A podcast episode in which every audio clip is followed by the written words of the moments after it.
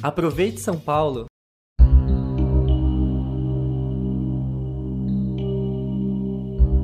Você já deve ter ouvido falar da massa de ar polar que atinge o Brasil nesta semana.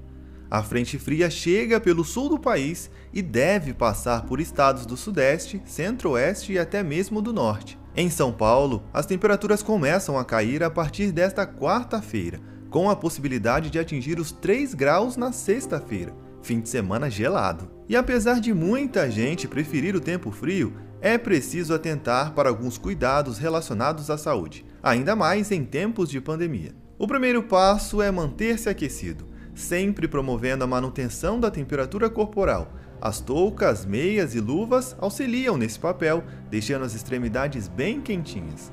E você pode auxiliar outras pessoas em situações mais vulneráveis a se protegerem da hipotermia doando esses itens pessoalmente ou a instituições sociais do seu bairro. Você também pode utilizar a central SP156 para solicitar uma abordagem social pela prefeitura. E para se prevenir de doenças que costumam ser mais recorrentes nesse período, como a gripe, os resfriados, as meningites e até mesmo o sarampo, por exemplo, além dos episódios alérgicos, é preciso manter a frequente higiene das mãos, beber bastante líquido e manter a ventilação dos ambientes, além de privilegiar uma dieta alimentar saudável e equilibrada.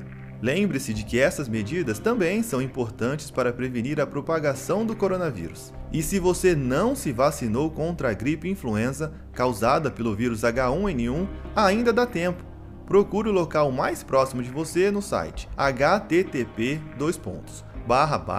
buscasaude.prefeitura.sp.gov.br e coloque em dia a sua caderneta de vacinação.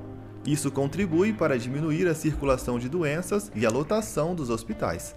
Capriche nos casacos e acompanhe todas as atualizações sobre esse assunto nas nossas redes sociais. É só buscar por Prefeitura de São Paulo ou PrefSP. Ouça também o episódio do Acontece em SP sobre esse assunto na sua plataforma de áudio preferida.